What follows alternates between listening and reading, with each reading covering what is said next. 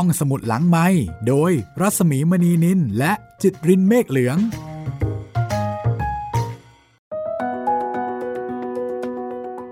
ตอนรับคุณผู้ฟังเข้าสู่ห้องสมุดหลังไม้ต้อนรับเข้าสู่สมรภูมิรบนะคะ กับฮันนิบาลค่ะ กลับมาแล้ว วันนี้ตอนที่ 11 แล้วนะคะ ครับผม สวัสดีพี่หมีครับ สวัสดีคุณจิตริน กลับสู่สมรภูมิ เข้าสู่โหมดของการเดินทัพเพื่อที่จะเอาชนะ จากหนังสือฮันนิบาลจอมทัพแห่งกรุงคาเทจพระเจ้าบรวงเธอพระองค์เจ้าจุนจักรพงศ์นะคะ ตอนก่อนหน้านี้นี่กำลังสนุกใช่ทีเดียวโอ้โหเป็นตอนที่ตอนท้ายคุยเรื่องทหารม้าละเอียดมาก ซึ่งก็ทำให้เราได้เห็นความสำคัญของทหารม้าในสมัยโบราณนะ ครับ คือในยุคปัจจุบันเนี่ยเราอาจจะมองภาพไม่ออกว่า ทหารม้ามีไว้เพื่อทำอะไรใช่ไหมใช่ เหมือนกับดูเท่ๆ สวยๆ แต่จริงๆ แล้วในสมัยก่อนที่อาวุธยุโทโธปกรณ์ยังไม่ได้มีเหมือนอย่างในปัจจุบันเนี่ย อันนี้คือสำคัญมากเหมือนเป็นรถถังเลยก็ว่าได้นะพี่ๆถ้าเป็นปัจจุบันนี้เป็นหน่วยมอเตอร์ไซค์ได้ไหม หน่วยจรยุทธ์หน่วยเคลื่อนที่เร็วนะคะใกล้เคียงครับใกล้เคียง คือมันรวมเอาหลายอย่างเอ่อเป็นมอเตอร์ไซค์ที่มีอาวุธด้วยใช่ไหมคะ ใช่ครับ สามารถที่จะจู่โจมได้เร็วมากโหแล้วที่สำคัญคือเวลาม้าวิ่งฮือเข้าไปนี่อืมเสียงมันสนั่นหวันไหวมันทำลายขวัญศัตรูได้เยอะมากเลยนะพี่ แล้วฝุ่นก็จะคลุ้ง ฝุ่นตลบนะคะ คนครับก็จะต้องวิ่งหนีแตกพ่ายแหวกเป็นช่อง ใครล่ะคะ จะไปกล้าขวางทางเวลาม้าวิ่งใช่ไหมโอ้โหคนก็ม้าแตกวิ่งกระเจิง โดนม้าเหยียบม้าดีดนี่ ตายเอาได้ง่าย ๆนะครับฮันนิบาลมีทหารม้าที่เข้มแข็งค่ะ แล้วก็มีชาวนูมีเดีย ซึ่งเข้าใจว่าน่าจะเป็นกลุ่มชนที่มีความถนัดในการฝึกฝนม้าด้วยนะคะ คือต้องเก่งในการบังคับม้าด้วย ต้องรบเก่งด้วย โดยรวมก็คืออันเนี้ยทางโรมพลาด ไม่ให้ความสำคัญต่อทหารม้า วันนี้เดี๋ยวเรามาต่อกันเลยนะคะ กับตอนที่ 11 ซึ่งยังอยู่ในบทที่ 6 บทที่ชื่อว่าฮันนิบาลชนะที่คันนาเอค่ะ คุณจิตรินพร้อมไหมคะ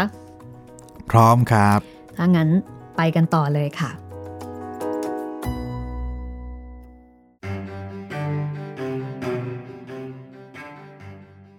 เรามาดูนโยบายการดำเนินการสงครามของฟาบิอุสค่ะ แผนการของฟาบิอุสซึ่งเป็นผู้ปกครองเฉพาะกิจของโรมในตอนนั้นนะคะ เขาถือเอาว่าฮันนิบาลได้ถูกตัดจากฐานทัพเดิมของตนก็คือสเปนแล้วก็คาเทจเพราะฉะนั้นฮันนิบาลจึงไม่สามารถที่จะได้รับกองหนุนมาเพิ่มเติม การจัดหาเสบียงอาหารมาเพิ่มเติม ก็จะทำไม่ได้เรื่อยตลอดไป ทั้งนี้เพราะข้อที่ฮันนิบาลเอง เที่ยวทำลายการเพาะปลูกและริบทรัพย์สมบัติตามตำบลต่างๆ ในแหลมอิตาลี ก็เป็นการตัดหนทางที่ตนเองจะได้เสบียงอาหารต่อไปภายหน้า ในที่สุดฮันนิบาลก็จะหมดกำลังไปเอง ฉะนั้นแทนที่จะเอากองทัพโรมัน เข้ารบในสมรภูมิกลางแจ้งกับฮันนิบาล ซึ่งอาจจะพ่ายแพ้แก่ฮันนิบาลอีกครั้งนั้น ฟาบิอุสเห็นว่าไม่โอเค ฟาบิอุสมองว่า เพียงแค่คอยคุมเชิง แล้วก็คอยเข้ารบ เมื่อฮันนิบาลแยกกำลังออกเท่านั้นก็พอ ถึงแม้ว่าจะเป็นนโยบายที่อาจจะทำให้ชาวโรมันเสียหายไปชั่วขณะนะคะ ก็ถือว่ายังดี ดีกว่าที่จะปล่อยให้กองทัพทั้งกองทัพถูกทำลายอีกครั้ง เหมือนกับสมรภูมิที่ทะเลสาบตราซิเมนุส ดังนั้นก็จะเห็นได้ว่าคุณฟาบิอุสเนี่ยเขาไม่ใช่คนบุ่มบาม และเขาก็มีการวิเคราะห์ จุดแข็ง จุดอ่อน ทั้งของฮันนิบาลแล้วก็ของตัวเองด้วยนะคะ คือไม่สู้ตรงๆ แค่คอยคุมเชิง รักษาเนื้อรักษาตัวไว้ก่อน ทีนี้พอได้ทหารมาเพิ่มอีกประมาณ 2 ลิจิโอนแล้ว ฟาบิอุสก็ยกกองทัพออกจากกรุงโรมค่ะ แล้วก็ไปรวมกำลังกับกงสุลเก่าที่ยังมีเหลืออยู่ก็คือเซอร์วิลิอุส แล้วก็นำทัพรวมกำลังได้ 4 ลิจิโอน ติดตามฮันนิบาลไปทางทิศใต้ เข้าแคว้นอาปูเลีย ฮันนิบาลพยายามท้าให้กองทัพโรมันออกมารบกลางแจ้ง แต่ฟาบิอุสไม่ยอมรบด้วย เพียงแต่คุมเชิงอยู่ มีการวิเคราะห์ค่ะว่าเมื่อฮันนิบาลเห็นฟาบิอุสไม่ยอมยกทัพเข้ารบ ในขณะที่ตัวเองท้าไปฮันนิบาลก็เข้าใจทันทีเลยค่ะ คุณจิตริน เข้าใจว่า นี่ฉันมาเจอคู่ปรับคนสำคัญเขาแล้วอีตานีนี่ยั่วไม่ขึ้นฮะ คือเข้าใจได้ทันทีว่าฟาบิอุสเป็นแม่ทัพโรมันคนแรก ที่เขาเจอนะคะ ที่มีความสามารถและมีความเข้าใจในยุทธศาสตร์ค่ะ ถึงแม้ว่าจะไม่ได้มีการรบใหญ่ก็จริง แต่ครั้งนั้นทหารทั้งสองฝ่ายมีการประทะกันเล็กๆ น้อยๆ โดยมากเป็นทหารที่ฮันนิบาลส่งออกสแสวงหาสเสบียงอาหาร ก็มีการประทะกับทหารโรมันบ้าง ฟาปิอุสคอยเฝ้าดูท่าทางอย่างดี คือคุมเชิง ไม่บุ่มบามเมื่อเห็นฮันนิบาลแยกกำลังออกไปไกลเมื่อใด ถ้าทางโรมันมีจำนวนมากกว่า ก็จะส่งทหารเข้าโจมตี จนมักได้ผลสำเร็จ ทำเช่นนี้ กองทัพคาเทจของฮันนิบาลก็ลดน้อยลงตลอดเวลาทำให้ฮันนิบาลเริ่มจะหนักใจขึ้นมาบ้างแล้วค่ะ หนักใจแล้วก็อึดอัดใจไม่รู้ว่าจะทำประการใดดี สนุกละตอนนี้นะคะ เจอคู่ปรับที่สมน้ำสมเนื้อ คือเหมือนกับว่าไม่ได้รบแบบด้วยอารมณ์อย่างเดียวนะคะ แต่ว่ารบแบบมีแผน มียุทธศาสตร์ ฮันนิบาลมาเจอกับคนที่คิดในแนวทางเดียวกับตัวเอง อันนี้เป็นปัญหาของฮันนิบาลไม่น้อยทีเดียวค่ะ บังเอิญในขณะนั้นมีชาวคว้านคัมปาเนียสามคน ซึ่งมารบในกองทัพโรมันที่ทะเลสาบตราซิเมนุส จนถูกทางฮันนิบาลเนี่ยจับได้ แล้วก็ปล่อยให้กลับบ้านไปตามนโยบาย ทีนี้สามคนนี้เมื่อกลับไปแล้ว ก็ไปพูดจาเป็นปากเสียงแทนฮันนิบาลค่ะ อารมณ์แบบปลื้มฮันนิบาลนะคะ ก็กลับไปพูดว่าฮันนิบาลดีอย่างนั้นดีอย่างนี้ ทีนี้พอกลับมาถึงที่พัก ก็แจ้งให้ฮันนิบาลทราบว่า ถ้าฮันนิบาลเดินทัพไปยังแคว้นคัมปาเนีย อันมั่งคั่ง จะประสบการรับรองอย่างดีก็คือว่าจะได้รับการดูแลต้อนรับเป็นอย่างดี ดังนั้น ฮันนิบาลก็เลยนำทัพข้ามภูเขาอเปนิสอีกครั้งหนึ่งไปทางตะวันตก เพื่อมุ่งหน้าเข้าสู่แคว้นคัมปาเนีย มุ่งตรงไปยังเมืองคาสินุม แต่ถูกคนนำทางพาไปผิดทาง ฟาบิอุสก็เลยติดตามไปตั้งขัดตาทับเอาไว้ได้ทันท่วงทีฮันนิบาลก็เลยเปลี่ยนจุดหมาย ไปตีเมืองเบเนเวนตุม แล้วก็ได้สเสบียงอาหารมาจากคัมปาเนียภาคต่างๆ ซึ่งตรงนี้ฟาบิอุสก็ปล่อยให้ฮันนิบาลทำตามชอบใจ เพียงแต่ว่าคอยคุมเชิงเอาไว้เท่านั้น นโยบายของฟาบิอุสในการที่ไม่เผชิญหน้ากันตรงๆ แต่ว่าคอยคุมเชิงแล้วก็รบเฉพาะบางโอกาส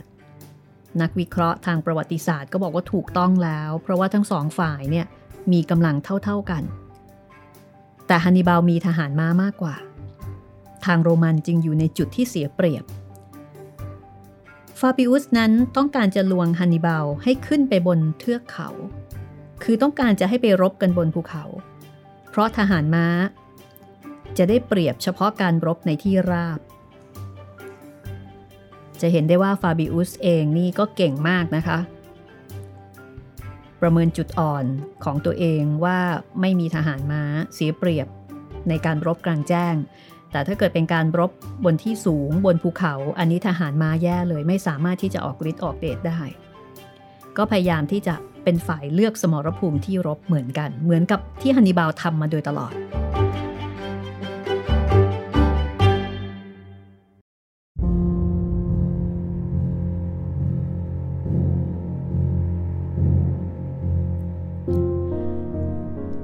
การที่ทางฝ่ายโรมัน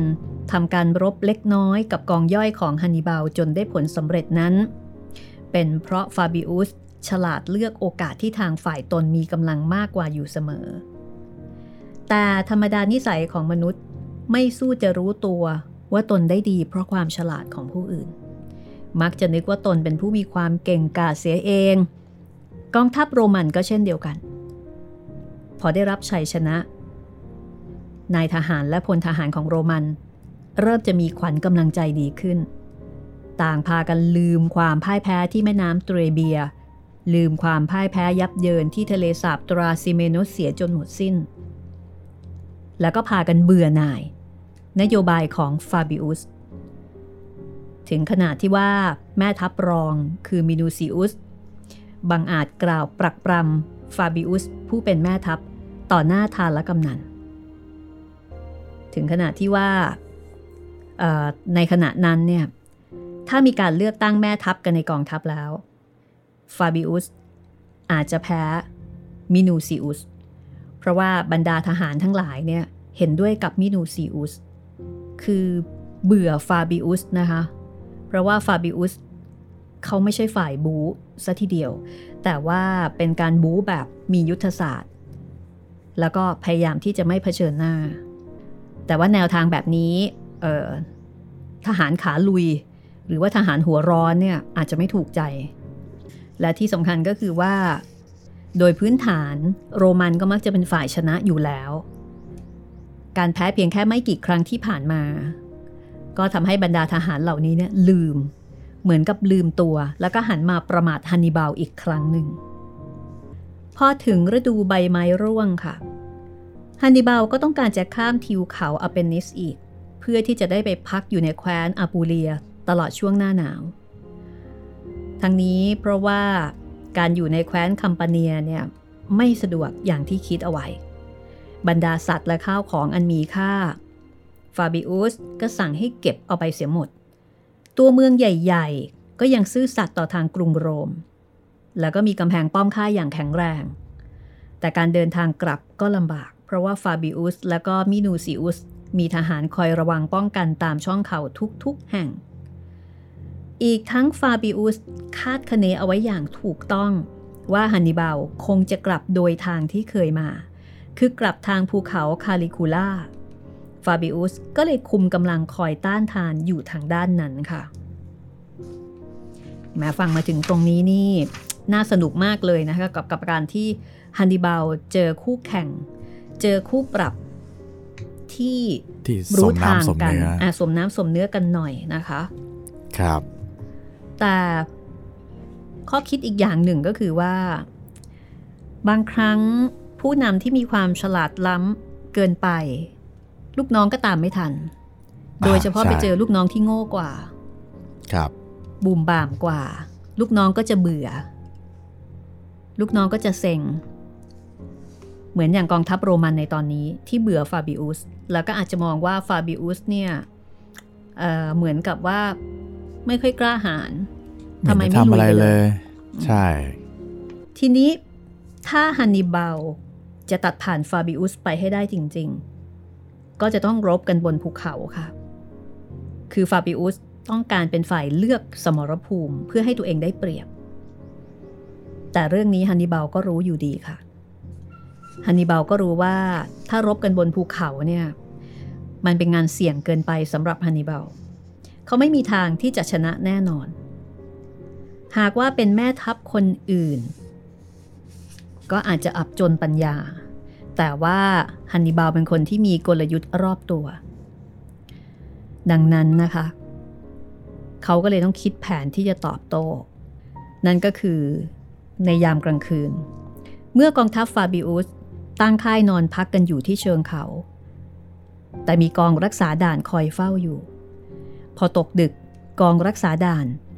เห็นแถวคบเพลิงจุดสว่างขึ้นบนภูเขาอีกทางหนึ่ง ซึ่งมีความชันมาก กองรักษาด่านก็เข้าใจเอาเองว่ากองทัพฮันนิบาลน่าจะข้ามเขา ในทางที่ลำบากยากยิ่ง ครั้นจะเข้ารบ ก็ไม่มีกำลังพอ จะปลุกกองทัพ ก็ดูไม่จำเป็น เพราะว่ากว่ากองทัพฮันนิบาลจะข้ามได้ก็จะเป็นเวลานาน รุ่งขึ้นเช้าทางฝ่ายโรมันคงจะยกกองทัพไปดักตามทางลงเขาได้ ก็เลยปล่อยให้กองทัพที่จุดคบเดินขึ้นภูเขาเป็นแถวอย่างเชื่องช้านั้นเดินต่อไปได้ เพียงแต่คอยคุมเชิงเอาไว้เท่านั้น ครันรุ่งขึ้นปรากฏแก่สายตาชาวโรมันว่าฮันนิบาลเลิกค่ายไปจริง ๆ แต่เล็ดลอดไปทางที่กองทัพฟาบิอุสควรจะเข้าขัดขวางอยู่ได้ แต่กองทัพก็ไม่ได้ขัดขวาง เพราะว่ามัวแต่นอนหลับกันอยู่ ส่วนกองทัพที่ถือคบเดินขึ้นภูเขาอันชันในยามกลางคืนนั้น พอตอนเช้า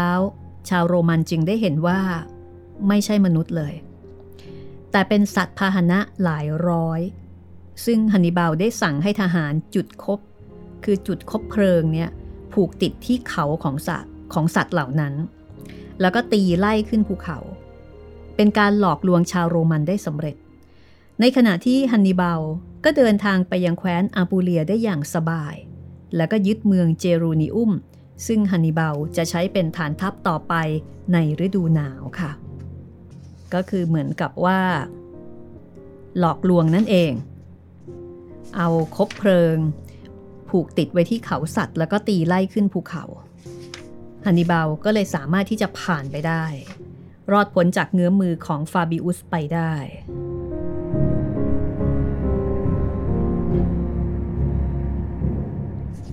ในส่วนของฟาบิอุสนะคะ เมื่อเสียทีฮันนิบาลในครั้งนั้น ก็ถูกเชิญกลับกรุงโรมค่ะ โดยทางสภาเซเนต อ้างว่าเชิญไปทำพิธีเกี่ยวกับศาสนา แต่ความจริงเพื่อที่จะไปปรึกษาการสงคราม เพราะว่าเมื่อก่อนจะไปจากกองทัพฟาบิอุสถือโอกาสเตือนมินูซิอุสว่า การทำอย่างระมัดระวังเนี่ยดีกว่าปล่อยให้สภาพการเป็นไปตามบุญตามกรรม ทีนี้ตอนที่ฟาบิอุสอยู่ในกรุงโรม เขาก็มีการบวงสวงเทวดาตามธรรมเนียม แต่ว่า ในบรรดาคนใหญ่คนโตตอนนั้นก็เริ่มจะสงสัยกันมากขึ้นว่าเอ๊ะ นโยบายของฟาบิอุสเนี่ย ไม่ดีหรือเปล่า อีกทั้งฮันนิบาลก็พลอยแกล้งเอาเสียด้วย คือ การแกล้งของฮันนิบาลนั้นเป็นอย่างนี้ค่ะ ฟาบิอุสเป็นคนรวย มีดินแดนมากมายทุกคนทุกแห่ง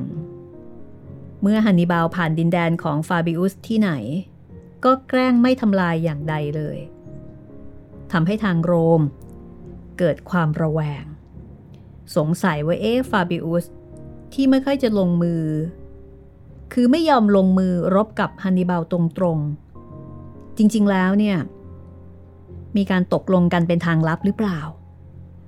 ต่างฝ่ายต่างช่วยกันทางอ้อมหรือเปล่า ถ้อยทีถ้อยอาศัยกันหรือเปล่า คือหัวกันหรือเปล่านั่นเอง เมื่อฟาบิอุสรู้ข่าวเช่นนั้นนะคะ เขาก็เลยบอกขายดินแดนของตน ซึ่งฮันนิบาลไม่ได้ทำลายเสียทั้งหมด แล้วก็เอาเงินที่ได้รับจากดินแดนเหล่านั้นมอบให้แก่รัฐ เพื่อเป็นค่าไถ่ตัวชาวโรมัน ซึ่งถูกจับเป็นเฉลยของฮันนิบาลเพื่อยืนยันความบริสุทธิ์ของตน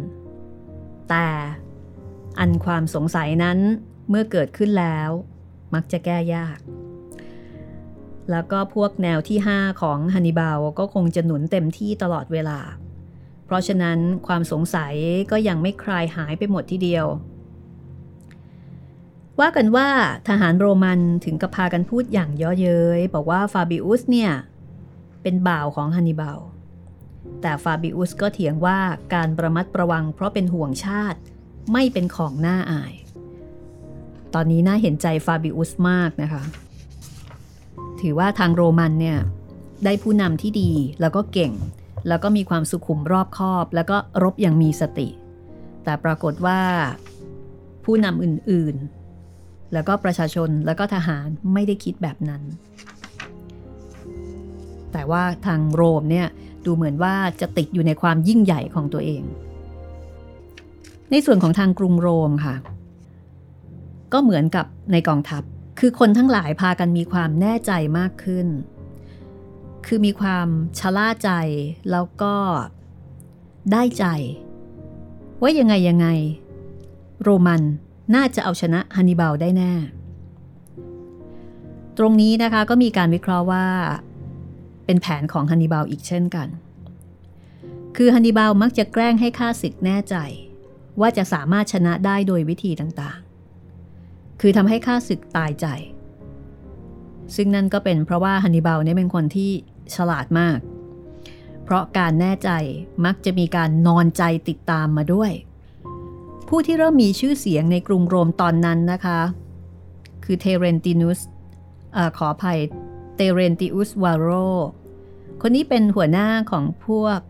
เพรฟคือคนชั้นธรรมดา ตรงกันข้ามกับพวกปราติเซียน คือพวกมีตระกูลที่เคยได้รับตำแหน่งสูงมาแล้ว ปาโรพูดคัดค้านนโยบายของฟาบิอุสทุกประการ ทั้งสามารถยุสภาผู้แทนรัษฎร ให้ตั้งมินูซิอุสเป็นผู้เผด็จการสองคน ก็เข้ารูปกงสุนคู่กับฟาบิอุสเหมือนกับว่าปกติแล้ว คนที่เป็นผู้นำเฉพาะกิจ มีคนเดียว แต่ว่าสภาผู้แทนเนี่ยกลับเลือกมินูซิอุสซึ่งเป็นคนที่มีแนวคิดตรงกันข้ามกับฟาบิอุส ขึ้นเป็น dictator เป็นผู้เผด็จการ หรือว่าผู้นำเฉพาะกิจ แล้วก็มีอำนาจเทียบเท่ากับฟาบิอุสซึ่งก็ถือว่าเป็นการตัดสินใจที่ผิด เพราะถ้าเกิดมีผู้เผด็จการสองคน ต่างคนก็เป็นผู้เผด็จการแต่ในนาม มันก็เป็นการขัดกับรัฐธรรมนูญของชาวโรมัน มีสองคนก็ไม่เผด็จการ ถ้าเผด็จการมันก็ต้องเผด็จการคนเดียว หมายถึงว่า จะสามารถตัดสินใจได้อย่างเด็ดขาด ดังนั้นการยุยงของวาโรจึงเป็นผลสำเร็จ แล้วก็มีมินูซิอุสเนี่ย ติดตามเห็นด้วยกับความคิดนั้น ในส่วนของฮันนิบาลค่ะ ฮันนิบาลก็เดินทางไปที่เมืองเจโรนิอุม เพื่อคอยป้องกันแล้วก็รบกวนกองย่อย การที่วาโรทำได้ผลสำเร็จในครั้งนั้นก็เพราะมินูซิอุสติดตามฮันนิบาลไปเมืองเจโรนิอุม เพื่อคอยป้องกันแล้วก็รบกวนกองย่อย ซึ่งฮันนิบาลส่งออกมาหาสเสบียงฮันนิบาลไม่ต้องการจะทำการรบครั้งใหญ่ เพราะว่าตอนนั้นกำลังให้ความสำคัญกับการสะสมสเสบียงสำหรับฤดูหนาว มิฉะนั้นมินูซิอุสจึงได้ผลดีกับกองย่อยบ้าง ซึ่งพวกพ้องทางกรุงโรมก็เลยปั้นน้ำเป็นตัว เรียกว่าเป็นชัยชนะอย่างใหญ่หลวง ฟาบิอุสก็เลยต้องยอมทำตามประสงค์ของสภาผู้แทนราษฎรแต่โดยดี ก็คือตอนนี้ทางกรุงโรมเนี่ยจะมี dictator หรือว่าผู้นำเฉพาะกิจคู่กันแล้วสองคนนะคะ ไม่ได้มีฟาบิอุสเพียงแค่คนเดียว แต่ว่าจะมีมินูซิอุสซึ่งมีแนวคิดตรงกันข้ามเนี่ยขึ้นมามีอำนาจพอๆกันด้วย แล้วก็มินูซิอุสก็ย่ามใจฮันนิบาลไม่อยากรบด้วย ก็คิดว่าตัวเองเนี่ยชนะฮันนิบาล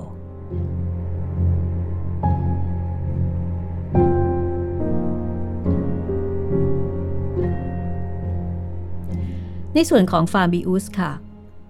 เขาไม่ยอมที่จะแบ่งกองทัพออกเป็นสองกอง ทีนี้เมื่อเขากลับไปที่กองทัพแล้ว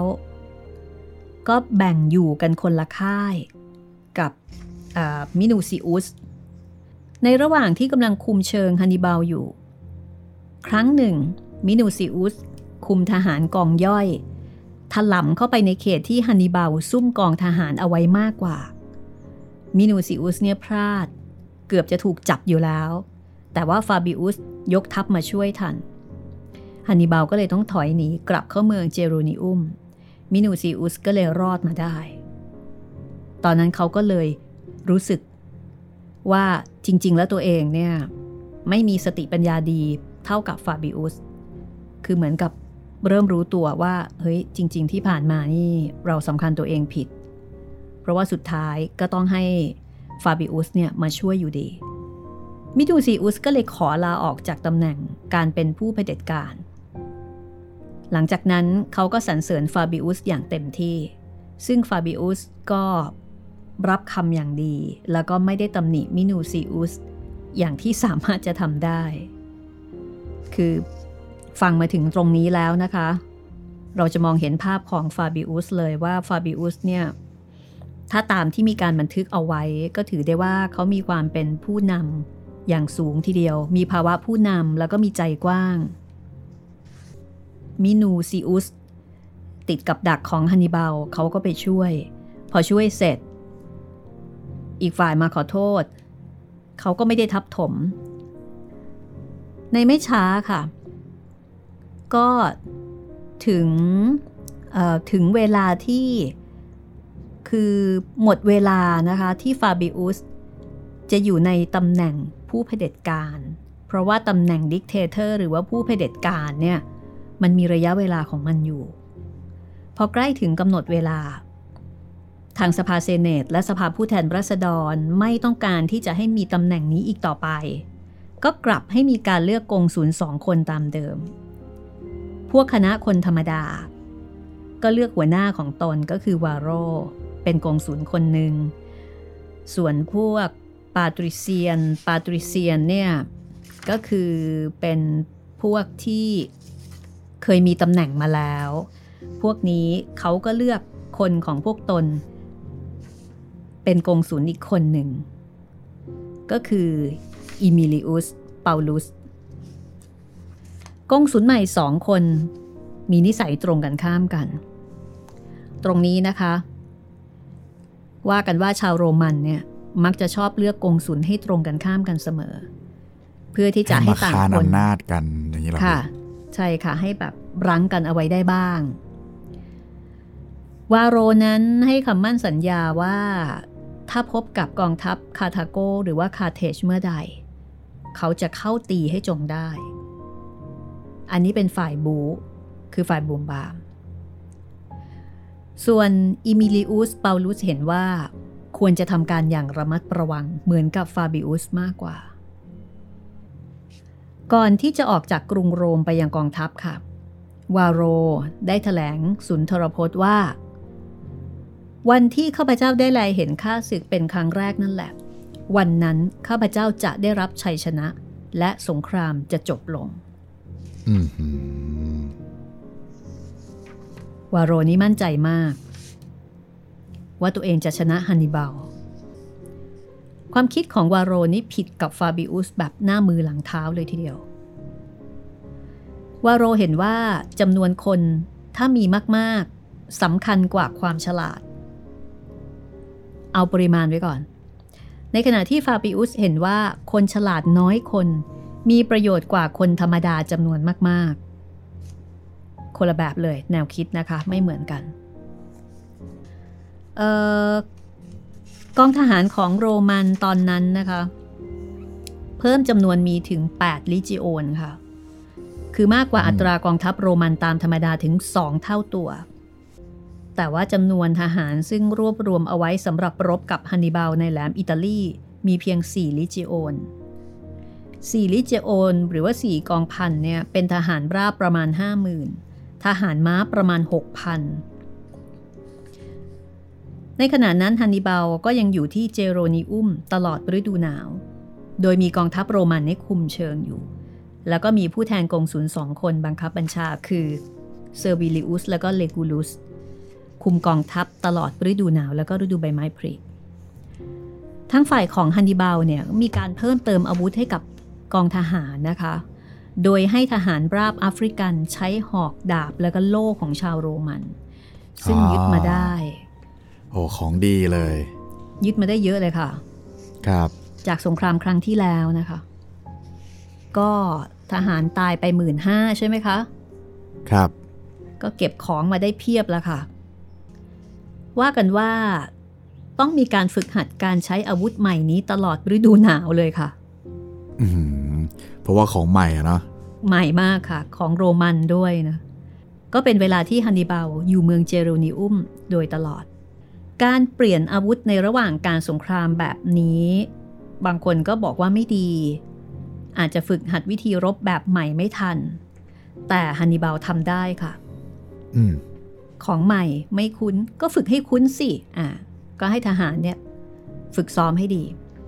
แล้วก็สำเร็จดังที่ฮันนิบาลต้องการ พอถึงฤดูร้อนนะคะ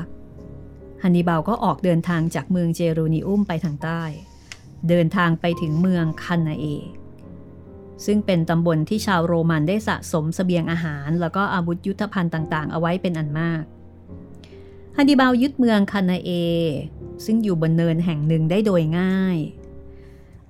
และฮันนิบาลก็รู้ดีว่า ตอนนี้ทางกรุงโรม มีคนชื่อวาโร เป็นกงสุลคนหนึ่งแล้ว แล้วก็รู้ว่าวาโร ต้องการที่จะทำการรบกลางแจ้งโดยเร็วเป็นแน่คือ เข้าใจว่าการข่าวเนี่ย คงได้ข้อมูลมาแล้วล่ะ ว่าวาโรเป็นคนยังไง แล้วก็วาโรเนี่ยเคยประกาศเอาไว้ว่ายังไง อันนี้น่าจะเป็นที่รู้กันโดยทั่วไป ดังนั้นการที่ได้เมืองคานาเอ จึงเป็นประโยชน์ 2 ประการค่ะ นั่นก็คือได้สเสบียงและอาวุธของชาวโรมัน แล้วก็จะได้ชวนชาวโรมัน มาทำการรบในทำเลอันเหมาะแก่ฮันนิบาล คือในสถานที่ที่เป็นที่ราบ ซึ่งสะดวกแก่ทหารมา้า ซึ่งฮันนิบาลยังคงมีจำนวนทหารม้ามากกว่า และมีคุณภาพดีกว่าชาวโรมันค่ะ เดี๋ยวเราพักเอาไว้ตรงนี้ก่อนนะคะ ครับ แล้วก็เดี๋ยวช่วงหน้าค่ะ เราจะมาตามติดการรบออของฮันนิบาลนะคะซึ่งตอนนี้เนี่ยจะเจอกับกงสุนใหม่เรียกว่าใหม่ถอดด้ามเลยนะคะ คือวาโร แล้วก็เปาลุสค่ะสองคนนี้มีความคิดแตกต่างกันคนละขั้วนะคะ ฝ่ายบู๊กับฝ่ายบุญ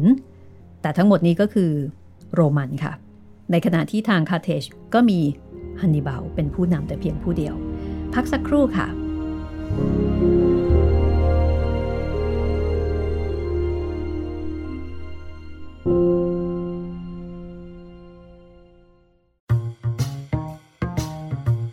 ห้องสมุดหลังไม้โดยรัสมีมณีนินและจิตรินเมฆเหลือง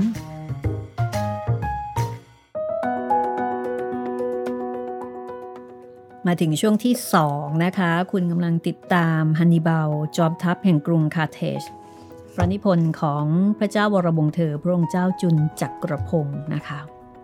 ตอนนี้ก็มาได้ค่อนทางแล้วนะคะเนี่ย ใช่ครับพี่ ดูจากหนังสือนี้ก็ค่อนเล่มแล้วค่ะ แต่ว่าค่อนทางนี้แม่ทัพของอีกฝั่งหนึ่งเปลี่ยนหน้าตลอดเลยนะพี่ ในขณะที่ของทางคาเทจยังคงเป็นเจ้าเก่าเจ้าเดิมแล้วก็เจ้าเดียว คือฮันนิบาลเมื่อกี้คนเดียวก็เกินพอนะ ใช่ครับ แต่อย่างเมื่อกี้ฟังแม่ทัพคนก่อนหน้าคนล่าสุดเนี่ยครับ คุณเออะไรนะฟาบิอุสเหรอ ใช่ใช่แกลักษณะแกจะคล้าย ๆ ตัวละครตัวหนึ่งในสามก๊กมากเลยพี่ คือคล้าย ๆ ซูมาอี้ครับ คือสุขุมรอบคอบ รอบคอบแล้วก็ฉลาด ฉลาดจนคนอื่นตามไม่ทัน แล้วก็ลำคาญได้พี่อือฮึมันมีค่ะมีมีอยู่เหตุการณ์หนึ่งที่แบบว่าทำให้คนเห็นถึงความใจเย็นแล้วก็ความสุขุมของซูมาอี้เลยก็คือเหมือน ตอนนั้นรบกับคงเบ้งอยู่ครับค่ะคงเบ้งเนี่ย พยายามจะล่อให้ซูมาอี้เนี่ยออกมารบให้ได้อืมทำทุกวิถีทาง ก็เลย มีครั้งหนึ่งคงเบ้งส่งทูตไป เจรจา แล้วก็ฝากของไปให้ซูมาอี้ด้วย ก็หลังจากที่พูดคุยกับทูตเสร็จ ทูตคนนี้ก็ส่งของให้ซูมาอี้เป็นของขวัญอืมเป็นของขวัญชิ้นนี้เป็นเสื้อผ้าสตรีครับพี่ อ๋อเหรอคะทำไมส่งเสื้อผ้าสตรีไปให้อ่าคงเบ้งเขียนจดหมายมาให้ด้วยครับ เขียนมาบอกว่า ถ้าไม่กล้าออกมารบ ก็สวมเสื้อนี้แล้วก็อ๋อออ่าเหมือนประมาณว่ายั่วตัวเองยั่วครับแบบว่าหืมแกเนี่ยหน้าอายกว่าผู้หญิงอีกนะอือฮึถ้าไม่งั้นถ้าไม่กล้าออกมารบเนี่ย ใส่ชุดผู้หญิงไปเลยใบอะไรประมาณเนี้ยครับอืม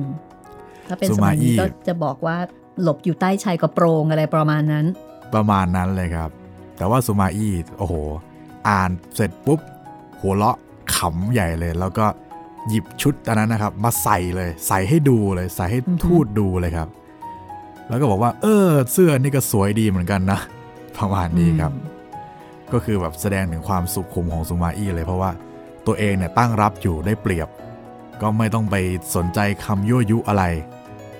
ทำตามแผนของเราดีกว่า แต่ฟาบิอุสน่าเห็นใจตรงที่ว่าคนอื่นตามไม่ทันและหงุดหงิด ครับ ใช่แต่ว่าในในในกรณีของซูมาอี้ก็มีคนหงุดหงิดไม่น้อยนะครับ อย่างเช่นอืมตัวลูกชายของซูมาอี้เนี่ยซูมาสูกับซูมาเจียวเนี่ยโอ้โหแบบพ่อโอ้โหพ่อนี่ลดเกียรติตัวเองมากเลยไม่ไม่อายเขาบ้างเหรออะไรอย่างเงี้ยก็ไม่เข้าใจเหมือนกัน ประมาณนั้นครับพี่ อันนี้ก็เป็นความโชคร้ายอย่างหนึ่งเหมือนกันนะคะ ว่าบางทีเนี่ย อาจจะมีผู้นำที่สุขุมรอบคอบ ฉลาด แต่ว่าการรบที่ดี ไม่ได้หมายถึงว่าจะต้องรบทุกครั้ง เมื่อมีสงครามใช่ไหมบางครั้งการไม่รบก็คือการรบอย่างหนึ่ง ใช่ ก็ตอนนี้ทางโรม โรมเนี่ยก็มีจุดอ่อนอยู่อย่างหนึ่ง เป็นจุดอ่อนแล้วก็จุดแข็ง จุดแข็งของโรมก็คือ กองทัพมีความมั่นคง กองทัพมีความแข็งแกร่ง แล้วก็ เป็นรัฐที่มีเกียรติภูมิ คือเป็นมหาอำนาจ อันนี้เป็นจุดแข็งของโรมใช่ไหมคะ แต่จุดแข็งก็เป็นจุดอ่อน ก็คือทำให้รู้สึกทนงตัวเอง แล้วก็มั่นใจในตัวเองเกินไปว่าเฮ้ย เราเนี่ยเก่งซะขนาดนี้ มันต้องสู้ได้สิ ไม่แพ้ใครหรอก เออ เราเก่งนะ เราชนะมาโดยตลอดเลย โถแพ้ไอ้หมอนี่แค่ครั้งสองครั้งเอง จิบจิบ นั่นไง มันก็กลายเป็นจุดอ่อนที่ทำให้ชะล่าใจแล้วก็นอนใจได้เหมือนกัน แต่คุณฟาบิอุสนี่เขาสุขุมมากนะคะ เขารอบคอบมาก แต่ความเป็นประชาธิปไตยก็คือว่า ถ้าเสียงข้างมากชนะ แน่นอนก็ต้องเอาตามนั้น แต่บังเอิญมันเป็นเสียงข้างมากของคนที่ฉลาดน้อยกว่า มันก็เลยเป็นปัญหา เพราะคนฉลาดกว่าเนี่ย มันเป็นอยู่เสียงข้างน้อยซะนี่ เดี๋ยวเราจะไปกันต่อนะคะ ในตอนต่อไปที่ทางด้านของโรม เขาก็มีกองสุลสองคนคือวาโร แล้วก็เปาลุสนะคะ ซึ่งสองคนนี้ก็มากันคนละแนว ก็ยังโชคดี วาโรนี่มาแนวหัวร้อน ส่วนเปาลุสเนี่ย ก็ยังมาแนวฟาบิอุส ก็คือมาแนวสุขุมบ้าง เรื่องราวจะเป็นอย่างไรนะคะ ไปติดตามกันต่อเลยค่ะ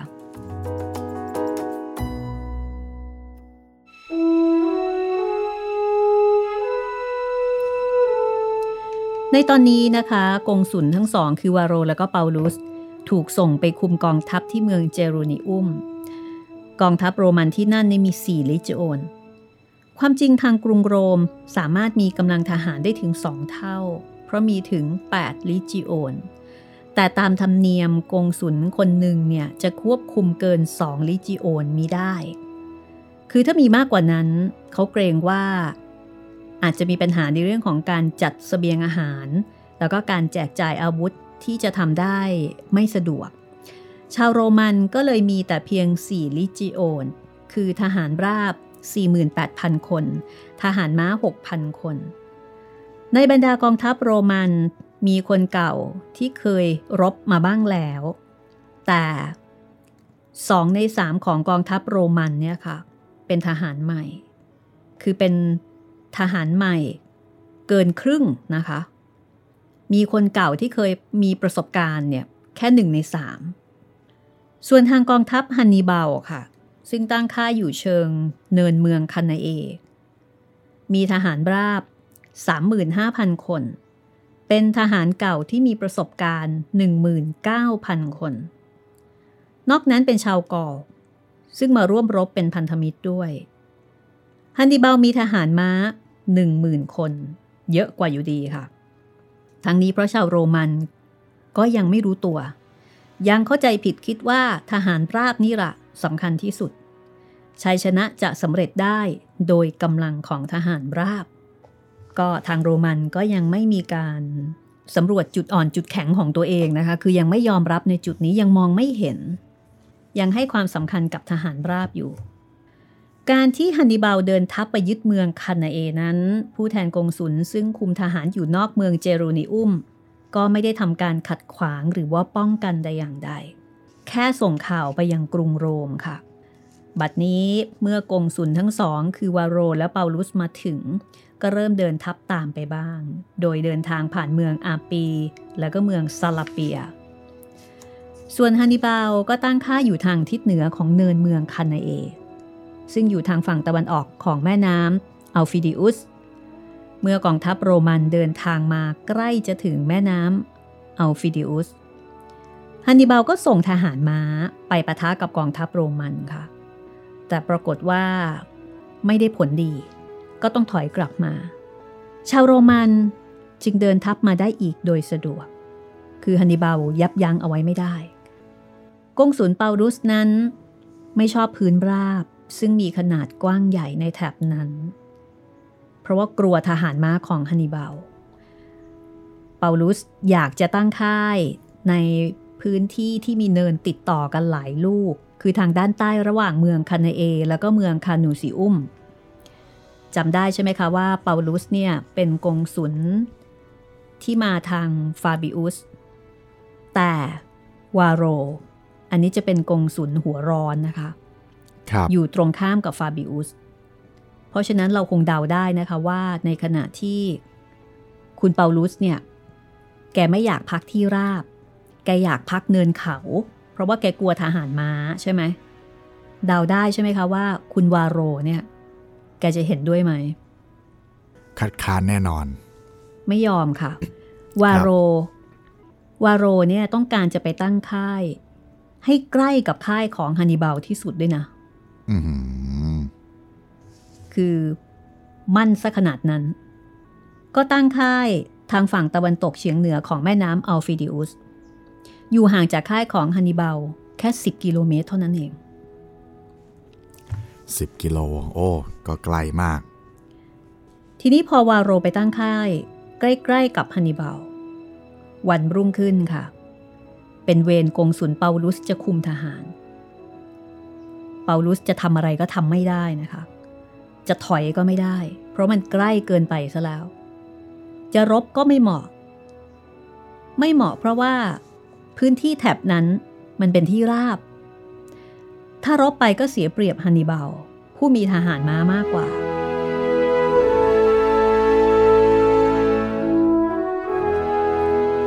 พอฮันนิบาลตรวจดูลาดเหลาฮันนิบาลก็รู้ทันทีว่า ถ้าจะรบ ตามฝั่งตะวันตกเฉียงเหนือ ซึ่งชาวโรมันตั้งค่าอยู่ตอนนี้เนี่ยกองทัพฝ่ายคาร์เทจได้เปรียบแน่นอน เพราะว่ามันเป็นที่ราบ คือเป็นชัยภูมิที่เหมาะ แล้วก็เข้าทางทางฝ่ายกองทัพคารเทจมาก เหมาะสำหรับทหารม้ามากๆฮันนิบาลก็เลยแสดงสุนทรพจน์แก่แม่ทัพในกองฮันนิบาลบอกว่าแบบนี้นะคะ พวกท่านทั้งหลายเคยหวังไว้ว่าจะมีโชคดีกว่านี้ได้หรือ แม้เราจะเลือกสถานที่สำหรับทำการรบ เราจะเลือกดีกว่านี้ไม่ได้ เพราะเหมาะอย่างยิ่งสำหรับเรา เมื่อเรามีทหารม้ามากกว่า ทหารม้าแม่ทัพในกองทั้งหลาย พอได้ฟังก็เห็นด้วยฮันนิบาลก็กล่าวต่อไปอีกนะคะว่า ถ้าเช่นนั้น พวกท่านควรจะขอบพระทัยพระเจ้าบนสวรรค์ เพราะได้ทรงนำเรามาในดินแดนอันเหมาะสำหรับเราอย่างยิ่งเช่นนี้ เพราะพระองค์มีพระประสงค์จะให้เราได้รับชัยชนะ และเมื่อขอบพระทัยพระเจ้าแล้ว ก็ควรจะขอบใจข้าพเจ้า เพราะข้าพเจ้าเป็นผู้ที่จะบังคับให้ข้าศึกเข้าทำการรบ โดยข้าศึกจะหลบหนีต่อไปอีกไม่ได้จำจะต้องรบในดินแดนซึ่งทางฝ่ายเราได้เปรียบเป็นอันมาก แต่ข้าพเจ้ารู้สึกว่า เวลานี้เป็นเวลาที่ทั้งไม่เหมาะและไม่จำเป็น ที่ข้าพเจ้าจะต้องวิงวอนและชักชวนให้ท่านพวกทหารทั้งหลาย แสดงความองอาจกล้าหาญในการรบ กับเมื่อท่านยังไม่ได้ทำการรบชาวโรมัน การพูดจาเอาอกเอาใจท่านยังเป็นการจำเป็นอยู่ แต่บัดนี้เมื่อพวกท่านได้เคยมีชัยชนะต่อชาวโรมันแล้วติดติดกันถึงสามครั้ง ข้าพเจ้าจำจะต้องเอาอะไรมาพูดจากับท่านอีกเล่า ถ้าท่านชนะคราวนี้ท่านจะได้แหลมอิตาลีทั้งหมด ประกอบด้วยความร่ำรวยมั่งคั่งยิ่ง และเพราะชัยชนะคราวนี้แหละ พวกเราท่านทั้งหลาย จะได้เป็นนายเหนือกรุงโรม ซึ่งแปลว่า จะได้เป็นเจ้าโลกอืมฉะนั้นเวลานี้ เป็นเวลาทำอย่างจริงจัง ไม่ใช่เวลาพูด ข้าพเจ้าเชื่อแน่ว่า ท่านทั้งหลายคงจะทำหน้าที่ของท่านอย่างดียิ่ง และเราจะได้ผลสำเร็จ สมดังข้าพเจ้าเชื่อและหวัง นี่คือสุนทรพจน์ของฮันนิบาลนะคะ ปลุกใจอีกแล้ว แล้วก็โดนใจด้วยค่ะ ครับ พอกล่าวสุนทรพจน์เรียบร้อยฮันนิบาลก็นำกองทัพข้ามแม่น้ำไปทางฝั่งตะวันตกเฉียงเหนือ แล้วก็ตั้งค่ายใหม่อยู่ที่นั่น เป็นวันที่สามนับตั้งแต่มาถึงเมืองคานาเอ ในวันนั้นเองเปาลุสได้ส่งทหารหนึ่งในสามของกองทัพ ข้ามแม่น้ำมาทางฝั่งตะวันออก แล้วก็ตั้งค่ายย่อมๆ เพื่อเป็นฐานทัพของทหารโรมัน ซึ่งออกไปคอยรบกวนทหารของฮันนิบาล เวลาที่ออกมาสแสวงหาสเสบียงอาหารและตักน้ำจึงมีการประทะกันบ้างเล็กน้อย แต่ก็ไม่มีผลสำคัญแต่อย่างใด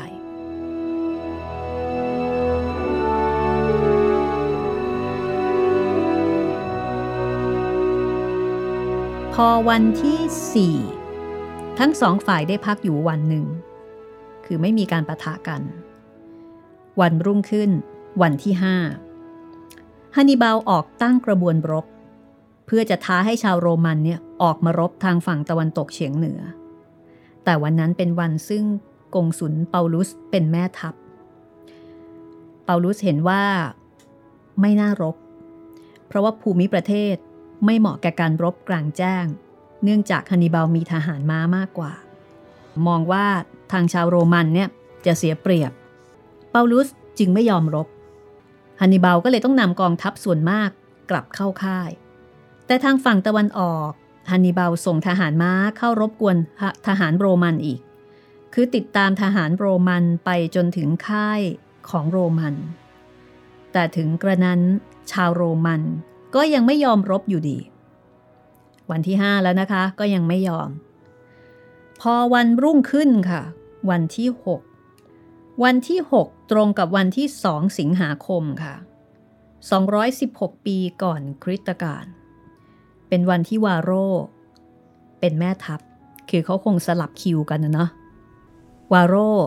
ได้สัญญากับสภาเซเนตมาแล้ว ครับจำได้ใช่ไหมคะ เขาเคยประกาศกล้องมาแล้ว ว่า ถ้าเห็นค่าศึกเมื่อใด จะชนะเมื่อนั้น นี่ได้เห็นค่าศึกมาแล้วตั้งหกวันนะคะค่าศึกมาเรียบๆเคียงๆทุกวันเลย แต่ก็ยังไม่ได้ออกรบ นายทหารผู้ใหญ่ผู้น้อย ต่างก็แหมกระเฮี้ยนกระหือรือค่ะ อยากจะรบเหลือเกิน เมื่อทหารฮันนิบาลมีการรบกวนกองทหารโรมันทางฝั่งตะวันออก จนไล่ติดตามไปจนถึงค่ายขนาดเล็กขนาดย่อมของโรมัน ก็ยิ่งทำให้ทางฝ่ายโรมันเนี่ยฮึกเหิม คันไม้คันมือค่ะ อยากจะรบยิ่งขึ้น ดังนั้นเดาได้ใช่ไหมคะ ว่าเมื่อถึงคิววาโรเป็นกองทัพเป็นผู้บัญชาการ วาโรจะทำยังไง หลังจากที่ผ่านมาคุณเปาลุสเนี่ยแกก็ยั้งเอาไว้แบบสุดฤทธิ์สุดเดชว่า เฮ้ยอย่าพึ่ง อย่าพึ่ง เย็นไว้ เบาไว้ ไม่ทันแล้วค่ะ คราวนี้ทะลุทะลุเปาะทะลุปลอดเลยครับ อัดอั้นตันใจกลัวเสียฟอร์มนะคะ เพราะว่าเคยประกาศเอาไว้ด้วย ว่าเห็นเมื่อไรและชนะเมื่อนั้นละปาโรก็สั่งให้กองทัพส่วนใหญ่ของโรมันเนี่ยค่ะ ข้ามแม่น้ำไปทางตะวันออกตั้งแต่เช้าเลยนะฮันนิบาลดีใจมากค่ะ เข้าทางฉันแล้ว รอมาต้องนาน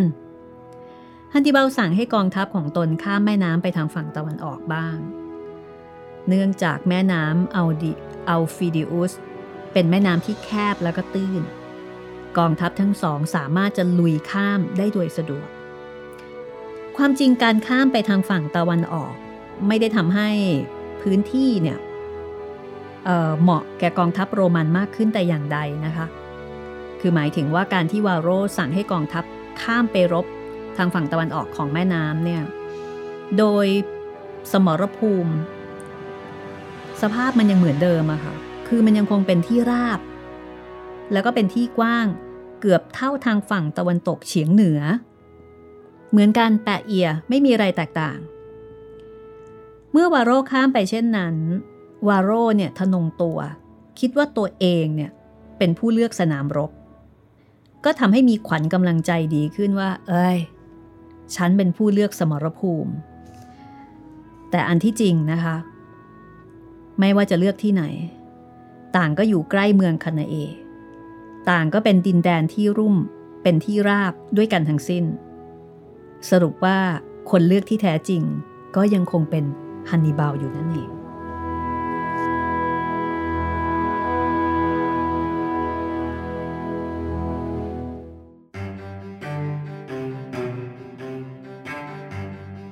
ทีนี้เมื่อกองทัพทั้งสองฝ่าย ได้ข้ามแม่น้ำมาทางฝั่งตะวันออกเฉียงใต้ ก็มีการตั้งแนวรบทางด้านเหนือของตัวเมืองคานาเอ แนวของชาวโรมันอยู่ทางเหนือ หันหน้าไปทางใต้ ปีกขวามีทหารม้าโรมันแท้ๆ ซึ่งเปาลุสเป็นผู้คุม ตั้งอยู่ติดกับแม่น้ำอัลฟิดิอุส ตอนกลางเป็นทหารราบ จัดตามแบบกองทัพของโรมัน แต่คราวนี้นี่มีซับซ้อนกันหลายแนว ราะว่าวาโรหวังจะใช้ทหารราบ รุกเข้าตีกองทัพคาเทจให้ย่อยยับ เพราะเข้าใจว่าได้เปรียบจากการที่มีจำนวนมากกว่า ส่วนปีกซ้ายมีทหารม้าของพันธมิตรโรมัน ซึ่งวาโรเนี่ยเป็นผู้คุมทหารม้านี้ แผนการรบของวาโรก็ไม่มีอะไรดีไปกว่าที่จะใช้จำนวนของทหารที่มากกว่า แล้วก็ใช้ทหารทหารราบนะคะ รุกเข้าไปซึ่งซึ่งหน้า คือคิดว่าได้เปรียบในแง่ของการมีทหารเยอะกว่า ส่วนทหารม้าสองปีกจะใช้เป็นการป้องกันมากกว่าอะไรอื่น ข้อที่วาโรคิดผิดมากก็คือ ตั้งแนวรบ ซึ่งมีปีกขวาติดกับแม่น้ำมากเกินไปทำให้ทหารมาใต้บังคับบัญชาของเปาลุส มีพื้นที่สำหรับ จัดกระบวนรบอย่างคับแคบที่สุด และนอกจากนั้นวาโรยังได้ทิ้งทหารเหลือไว้ในค่ายจำนวนหนึ่งหมื่นคน ซึ่งอันนี้นักวิเคราะห์บอกว่าไม่จำเป็น และถือว่าเป็นการตัดสินใจที่ผิด เพราะฮันนิบาลไม่มีทหารเหลือพอที่จะไปตีค่ายนั้นด้วยเลย ดังนั้นเท่ากับว่าทหาร 1,000 10,000 คนที่ทิ้งเอาไว้ที่ค่ายเนี่ยเป็นทหารที่ใส่เกียร์ว่างไม่ได้ทำอะไร ไม่มีใครมารบด้วยนะคะ คือเสียเปล่าเลย ในส่วนของฮันนิบาลค่ะ เช้าวันนั้นนะคะฮันนิบาลนี่อารมณ์ดีสุดๆค่ะนำทหารข้ามแม่น้ำด้วยตนเอง เมื่อกองทัพยังข้ามมาไม่หมด ยังตั้งกระบวนรบไม่ได้ฮันนิบาลก็ขี่ม้าออกไปดูกองทัพโรมันแปรกระบวน ไปดูซิว่าเขาตั้งกระบวนทัพยังไง เสนาธิการจิสโคก็บอกว่า ทางฝ่ายโรมันเนี่ยโอ้โห มีทหารมากจริง ๆ ก็คงจะเห็นความยิ่งใหญ่ของทางกองทัพโรมัน ซึ่งเน้นทหารราบฮันนิบาลก็ตอบเป็นเชิงติดตลกบอกว่า จริงอยู่ชาวโรมันมีทหารมาชุมนุมกันอยู่มากมาย แต่มีข้อที่แปลกมากก็คือ แม้จะมีหลายหมื่นหลายพันคนก็จริง แต่ไม่มีผู้ใดชื่อจิสโคเลยสักคนเดียว อันนี้เป็นอารมณ์ขันของ ทางฮันนิบาลนะคะ เพราะว่าเสนาธิการของเขาเนี่ยชื่อจิสโค พอเล่นมุกนี้ก็ทำให้จิสโคและนายทหารที่ห้อมล้อมอยู่เนี่ยพากันหัวเราะ ก็เป็นการแซวแบบมีนัยยะนะ แล้วก็เป็นการแซวเหมือนกับอวยอวยลูกน้องของตัวเองด้วยว่า โอ้ย ถึงแม้ว่า ทหารเยอะแยะ แต่ก็ไม่มีคนเหมือนเธอสักคนเดียว ไม่ฉลาดกันซะเลยอะไรประมาณนั้น ครับ ก็แสดงว่าอารมณ์ดีมากด้วย ฉะนั้นเมื่อฮันนิบาลและนายทหารเหล่านั้นขี่ม้ากลับมายังกองทัพ ก็ยังพากันยิ้มแย้มแช่มชื่นทำให้ทหารที่แลเห็นมีขวัญและกำลังใจดีขึ้น และในไม่ช้าข่าวก็คงจะถูกเล่าต่อๆกันไปทั่วทั้งกองทัพว่า ท่านแม่ทัพพื้นดีมากคงมีชัยชนะเป็นแน่ อันนี้เป็นภาษาในสมัยหลายสิบปีที่ผ่านมานะคะ พื้นดี ฟังแล้วงงไหมคะ พื้นดีคือยังไงครับพี่ เฮ้ยท่านแม่ทัพวันนี้โห วันนี้พื้นดีมากเลยอะเราสงสัยจะชนะแน่ ๆ เลยเนี่ย พื้นดี ลางดีเหรอพี่นี่แสดงว่าไม่เคยได้ยินคำนี้ใช่ไหม ไม่เคยได้ยินเลยครับ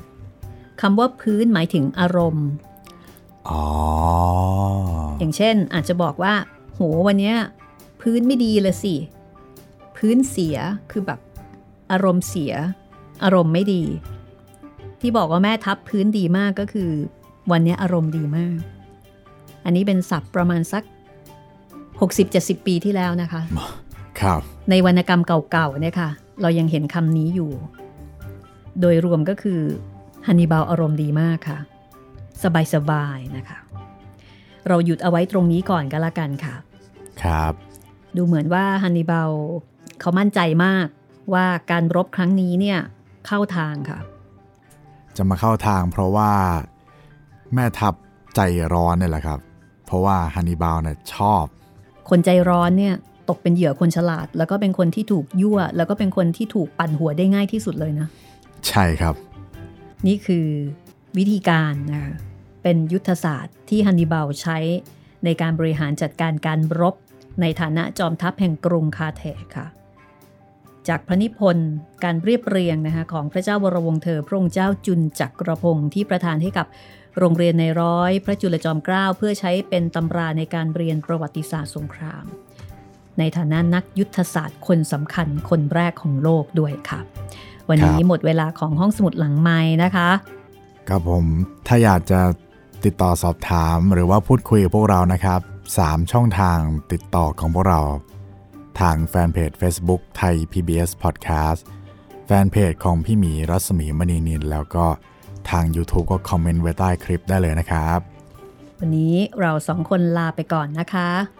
สวัสดีครับสวัสดีค่ะค่ะ